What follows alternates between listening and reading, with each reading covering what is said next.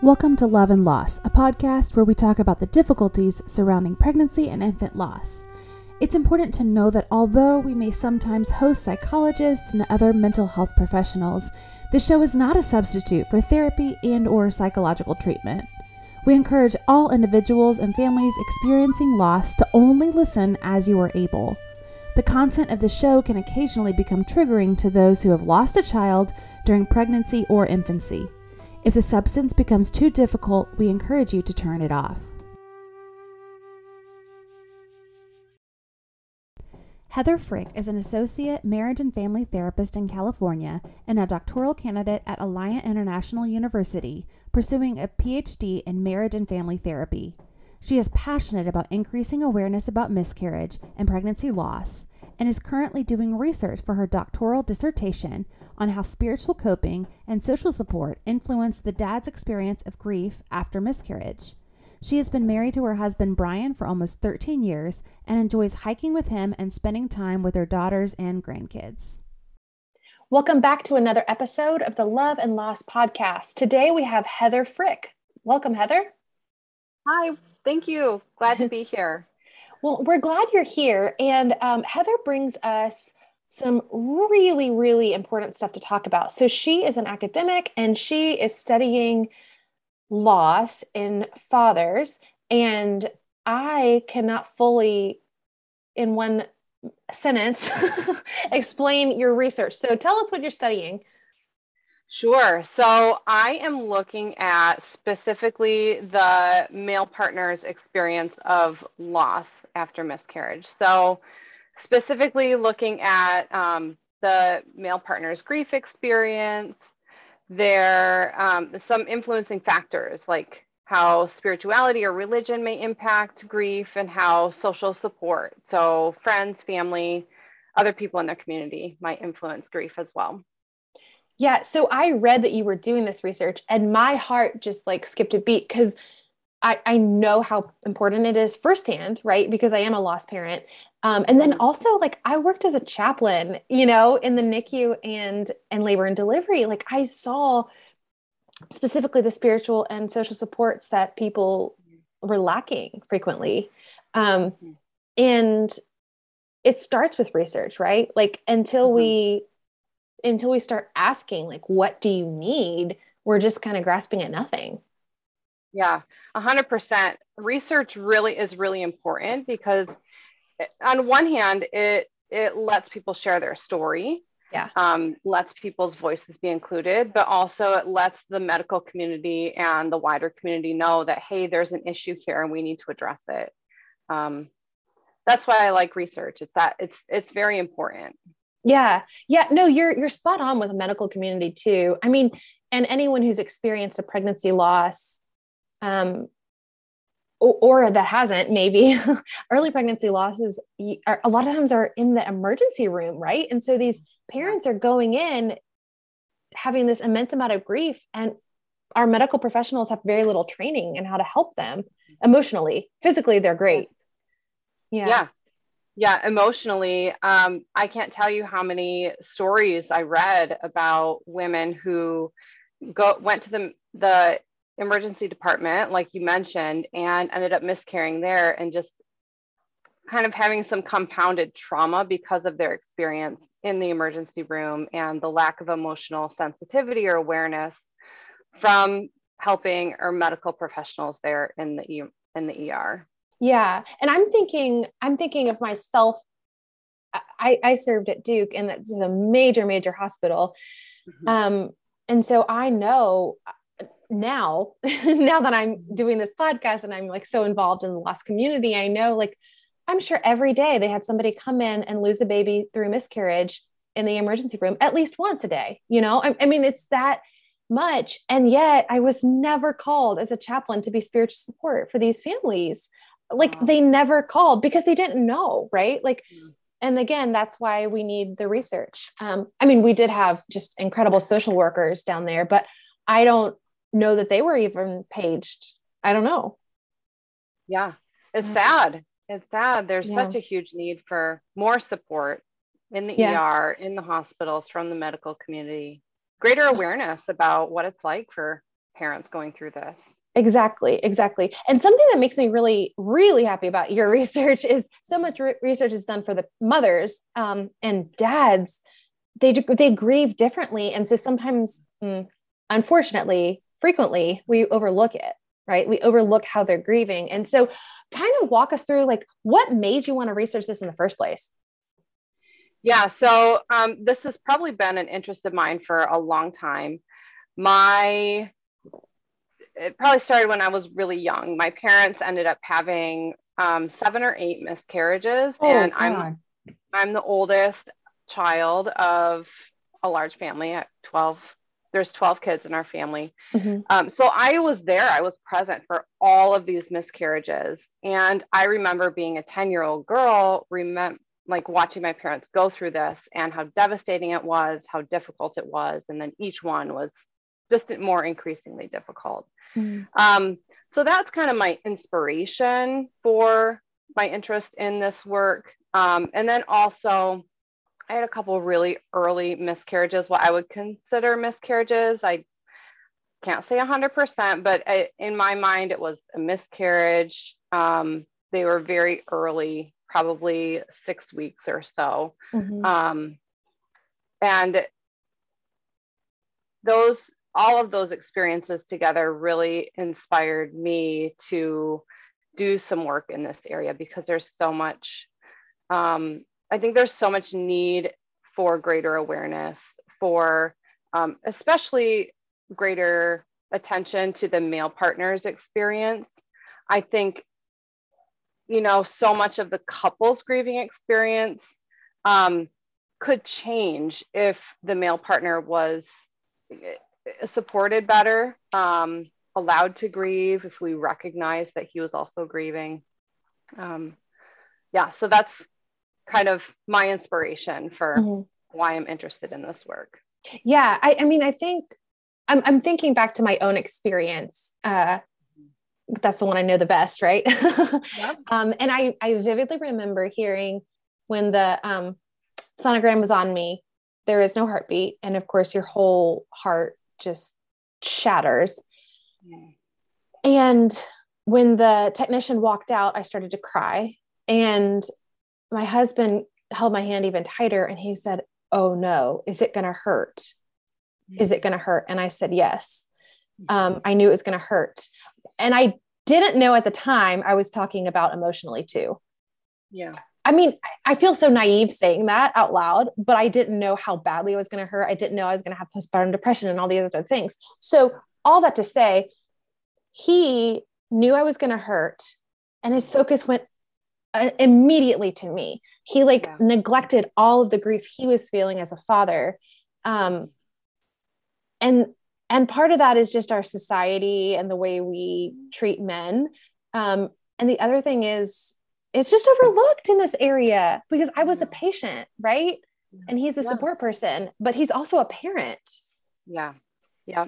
Yeah, I, it's it's very natural for men to be concerned about their partner mm-hmm. in that moment. Um, you're the one going through it, and as the support person, it's very natural, really important that he's there mm-hmm. to support you, and at the same time, they end up kind of shoving down some of their own feelings or feel like it's not okay to talk about what they might be going through. Yeah. Yeah. So tell tell me, um, you've been you've been working on this a while. Like we mm-hmm, shared your mm-hmm. information um, because I just think it's so important. And I know a lot of or- other organizations have shared that you've been working to collect um, data. So, so what are you learning? Um, so I am learning uh, first of all, that this is a really difficult topic for men to talk about. Um, I think I'm I'm seeing that in a couple of different ways. One, I'm just having a very difficult time recruiting people. Mm-hmm. Um, I am not really anywhere near having the numbers I need for male participants. Um, and I think some of that goes back to cultural messages about um, this type of loss and whether men can even talk about their experience. And I think some of it is men to just not wanting to talk about it, not wanting to even think about it because it's so painful. Yeah. I've had a well, couple of you're oh, you're you're spot on, right? Like unfortunately it's not it's harder to do your research when they don't participate, mm-hmm. but the fact they're not participating is important for your research. Like to know that. Like Yep. Yeah. Yeah, the lack of participation is just as important as yeah. people who are participating. Yeah. Yeah. Okay. Sorry, I cut you off there. No, no, that's okay. That's okay. I was just, I think I was going to say, I've had a couple of men say to me, you know, I would maybe want to participate, but I don't want to go there again. I don't want to think mm. about it. I don't want to talk about it. It was too hard, too painful. And I'm afraid if I participate in the research, I'll have to think about all of those experiences again and it will be really sad. And I don't want to go there. Yeah. Yeah. I mean, yeah, I, I get it. totally. Um, yeah, they're grieving parents. Yeah. Mm, that's so unfortunate. I know. So, I know you were looking at um, social support and spiritual support. Uh, both, I mean, for me, in the way I understand it, the social support is part of my spiritual support, mm-hmm. um, which is really that's just how my um, body works, how my brain works. Uh, mm-hmm. everyone is different, so I don't want to mesh that together for everyone. So let's start. Let's start with the social support. So what are you finding? Um, so social support um, really it's broken down into three categories. So the spouse, the partner, um, the family, and the community. Um, just preliminary information, it, it appears that the partner is main source of social support. When men feel more supported by their partner, they feel um, their grief is lessened a little bit in some way. Um, of course, it's different for everyone. And even based on um, other research, um, when the the man's relationship with his wife, with his um, girlfriend, long term partner, whatever it might be, when there's tension already in the relationship, um, that's amplified mm-hmm. or um, kind of compounded when a miscarriage happens. Um, so the quality of the relationship with the partner is really important. Yeah. Yeah. That seems that seems understandable, especially because any kind of trauma will um, kind of make or break a relationship, right? Like mm-hmm. maybe mm-hmm. I shouldn't say make or break because it's not either or, but it is is trauma is trauma. So yeah. yeah, it'll just add to maybe any um any disconnection that was already there. Um mm. it, it can kind of compound all of that. Yeah. Yeah. It's really hard. So that's with the partner. And then the extended family is also a form of social support. Right. And I don't have a lot of specific information about extended family, just just some raw data. Mm-hmm. Um, it's pretty similar, uh, and two, based on past research that other people have done, um, it's going to depend partly on quality of the relationship with extended family and then messages that they get from extended family um, about how supported they feel. And I think from other people in general, whether it's extended family or community, one message that is often really powerful is um, people asking the male partner about how their wife or their girlfriend is doing, um, which is a really common question to ask. Um, how is how's your wife doing? How's your girlfriend doing? Um, you know, miscarriage can be really hard, but forgetting that he also went through a loss. Yeah. Um, so then that follow up question of how are you doing isn't ever asked. Right. Um, yeah. You know, I don't think that my spouse was ever asked about it. Now that you're saying this, mm-hmm. I know that my my mom asked about him and his parents asked about him, but I don't know that anyone asked him directly. I actually had a good friend of mine that said, "How is James doing?" And I was like, uh, I, I was like uh, taken back because no one asked about him, right? And I was like, about our baby? He's devastated. Thank yeah. you. yeah. yeah. Yeah. It wasn't until you said that that I realized no one asked about him. Mm-hmm. Wow. That's really common. Jeez. Jeez. Mm-hmm. Wow. Um, okay. Well, you are just, you know, the thing that's interesting about research is sometimes when you read it, you're like, oh, yeah, yeah, definitely. But you didn't know it until you read it, right? Yeah. Or, or yeah. until you have a podcast on it. yeah. Yeah. It kind of puts words to your experience and you can go, oh, yeah, that, that's it is how it was for me. Yeah definitely definitely. Which is especially i mean i think it speaks to the volume of it because of how outspoken i have been about our loss and they still didn't say anything right? Like i mean so these people who are going through it silently good heavens you know? Yeah. Um okay so that is social support. Is there any more on social support? That's really about all i know from my research right now. Um, I haven't done actual interviews yet with with men. Um, yeah. So I'm sure once I once I do interviews, I'll have a lot more information. Perfect. Um, yeah. So that's awesome. that kind of wraps it up there. Yeah, yeah. So let's talk spiritual support because you know this is my this is my niche. This is my interest. Yeah. Um, yeah. So what are you finding? Um, so it's really interesting. The um, spiritual support scale that I'm using is called um, uh, spiritual coping. So it kind of breaks it up into negative and positive spiritual or religious coping. Um, so really, we're looking. What I'm looking at is um, the ways that men are coping with the loss spiritually. Are they using prayer? Are they um, having thoughts that, well, God or um, my higher power uh, must be punishing me. That would be an example of negative religious coping. Um, and kind of it, what I'm finding is it is matching up with what prior research has has already shown that that people who um, use more, um, I guess, endorse more forms of negative religious coping, that grief is um, or experience of grief is is increased or it's intensified or um, they're more likely to not reach out to other people um, for support. Right. so it kind of ties into the social support as well. Right because if they think they're being punished then they don't want anyone to know oh gosh. Oh that's like insult to injury. Yeah. Mm. yeah.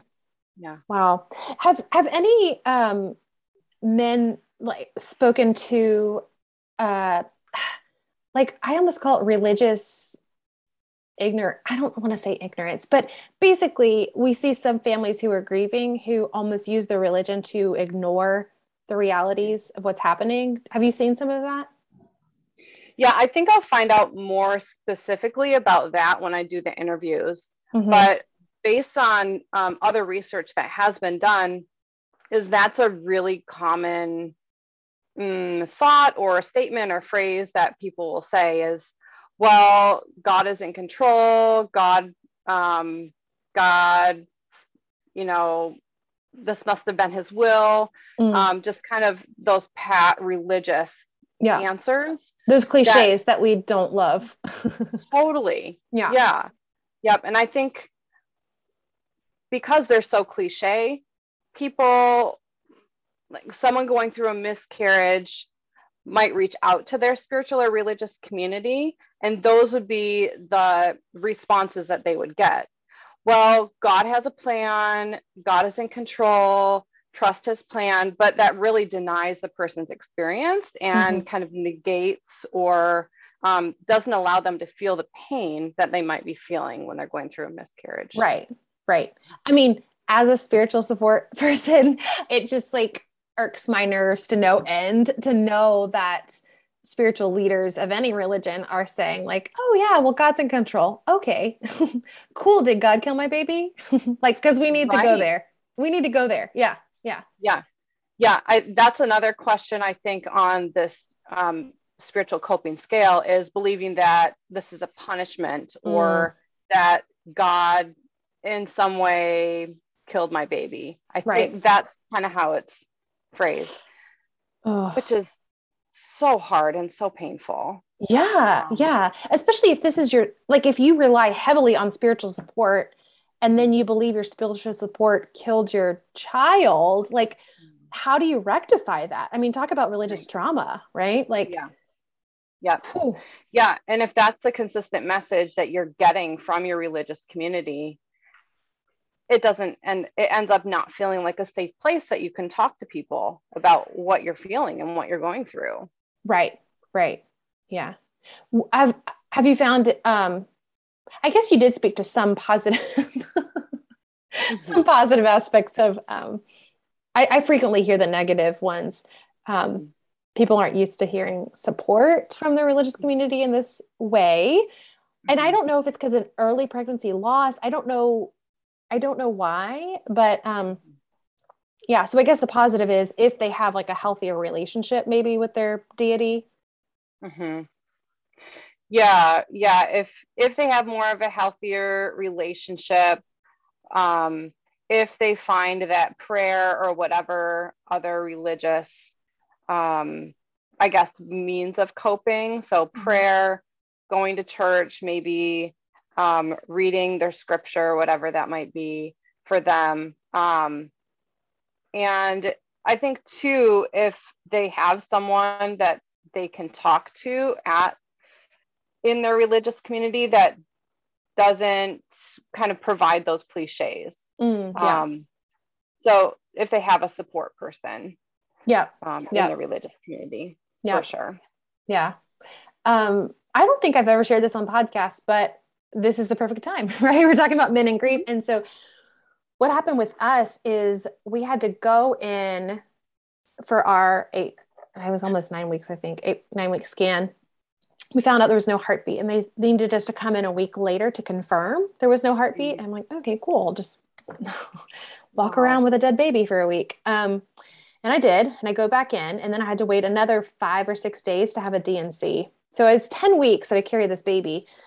Um, and it was the day before our D&C, and we had our um, our church group at our friend's house. And I'm like, I'm gonna tell them, like, I'm gonna tell them what's happening. Like, no one knew, wasn't on social media or anything. And I'm like, I'm just gonna tell them, look, this is what we were gonna tell you. We were gonna show you a sonogram. We were gonna tell you we were going to need a babysitter for these nights and we're not. And um, they all like gasped because, and which was a good response actually, rather than throwing cliches at me. And I don't know if it was because it was in a group and they were scared to say cliches. I don't know. But I mm-hmm. do know that they prayed for us. And during their prayer, my my husband started weeping, weeping. And and it wasn't the first time he cried about the baby loss, um, but it was the one of one of the most significant um, extreme forms of grief. Yeah, and I, I guess that goes to community and spiritual support, though. Yeah, yeah. It sounds like you felt supported by your community, with uh, supported by your church group, and you know the prayer. It sounds like was really supportive for you and your husband as well. Yeah. Yeah. Yeah, it really was. It really was. And I mean, there's there's there's so many reasons it could have been, right? That he felt so comfortable to cry like mm-hmm. that. Um, I mean, we had other people in our group that were crying with us, which also feels good when other people can empathize with your grief. Yeah. But um, yeah, yeah. So I thought of that when I read about you're doing this research, like, oh, yeah. yeah. yeah. It can it can that, happen it sounds like that was a really impactful experience for you and for your husband. Yeah, definitely. Definitely. I mean, we both still remember it. Yeah. I mean, I don't think we'll ever forget. Yeah. That's incredible.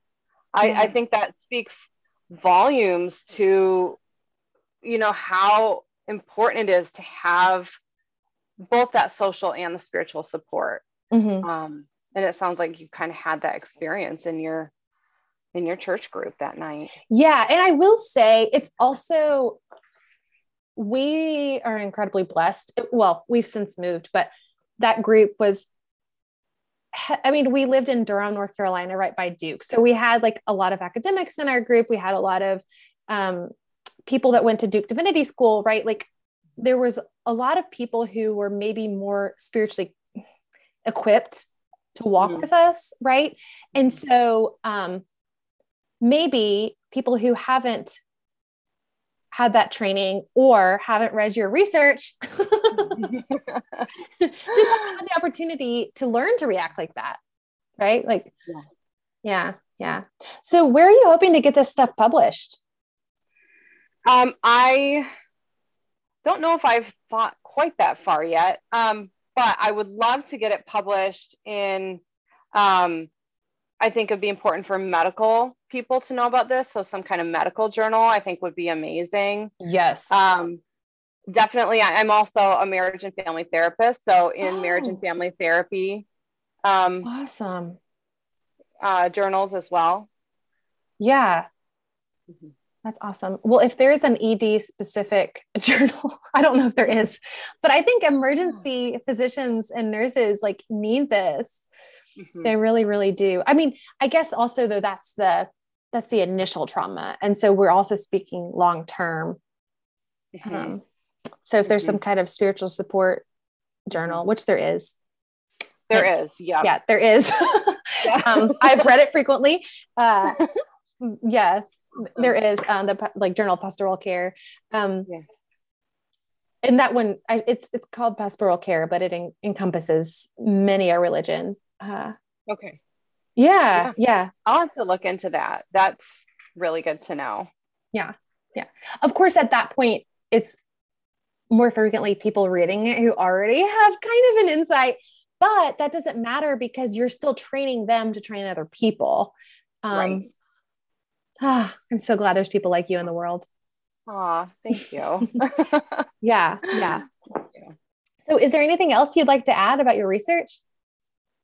Um, I think one big thing that I would add is just that I need more participants. Mm, yeah. Um, so, you know, women who are listening to this, get your partner to participate in my research. That would be so helpful. Um, I'm in the process of um, broadening the inclusion criteria. So, right now, you need to have experienced the miscarriage between the um, somewhere in the past two months to 10 years. But I'm going to hopefully expand that to so that there's no end cap. So oh. definitely it needs to be, you know, longer than two months ago. Um, just kind of want to be really sensitive to how painful it can be in those first two months. That doesn't mean it's not painful after that, but just want to be sensitive to that and not reopen anything that um, or, or kind of, I guess, compound the trauma that that mm. could be yeah because it's so fresh. totally. Yeah. Totally. So i'm in the process of hopefully opening it up to a broader um i guess a broader audience. Mm-hmm. i don't know yet if i can open it up to international uh, people who are outside of the united states. Still working on that um, but men please I need you. Uh, I need you to take my re- my study, my research, or uh, my surveys. Um, women, please have your partner take my stud or uh, take my surveys. Yeah, for sure. So, guys, we're gonna link her um, her email and all her stuff in our Instagram and on our Facebook. So please, please, please help her with that. I hope you can tell how I'm passionate about what she's passionate about. And so um, if you're listening, please help her out. Um, it's it's definitely going to improve. And a lot of you listening, you know, we talk about um, you, the trauma you experience. You don't want it to happen to someone else. And unfortunately, pregnancy loss is going to happen. Um, we just hope that we can maybe support people in a better way than we were supported. So, um, yeah, yeah, let's do it. Let's yeah. And the work that you're doing with this podcast and in the pregnancy loss space is so important because you're kind of bringing it from academia, which you, you know only reaches a small population but you're bringing this information to a broader audience which is so important um, there needs to be so much more awareness and openness to talk about pregnancy loss so yeah. thank you for everything that you're doing oh I, that means a lot thank you for saying that so we always round these things out by asking is there a generic or cliche phrase that really bugs you? Now, I know we've kind of gotten a jump start on those. Yeah. um, the religious community says plenty of them. Um, so tell us, which one sticks out to you?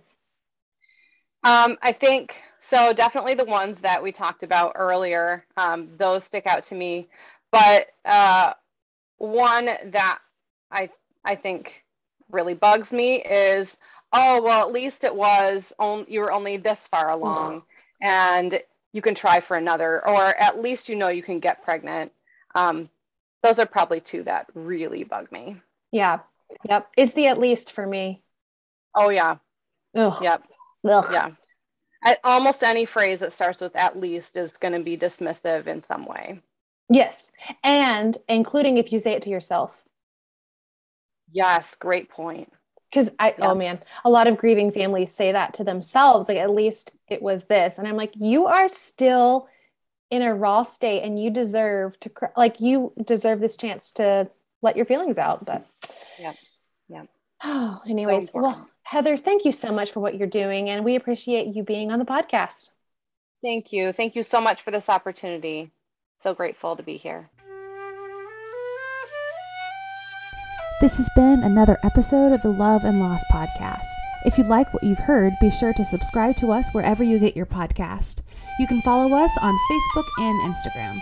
As always, be sure to rate us on Apple and Spotify.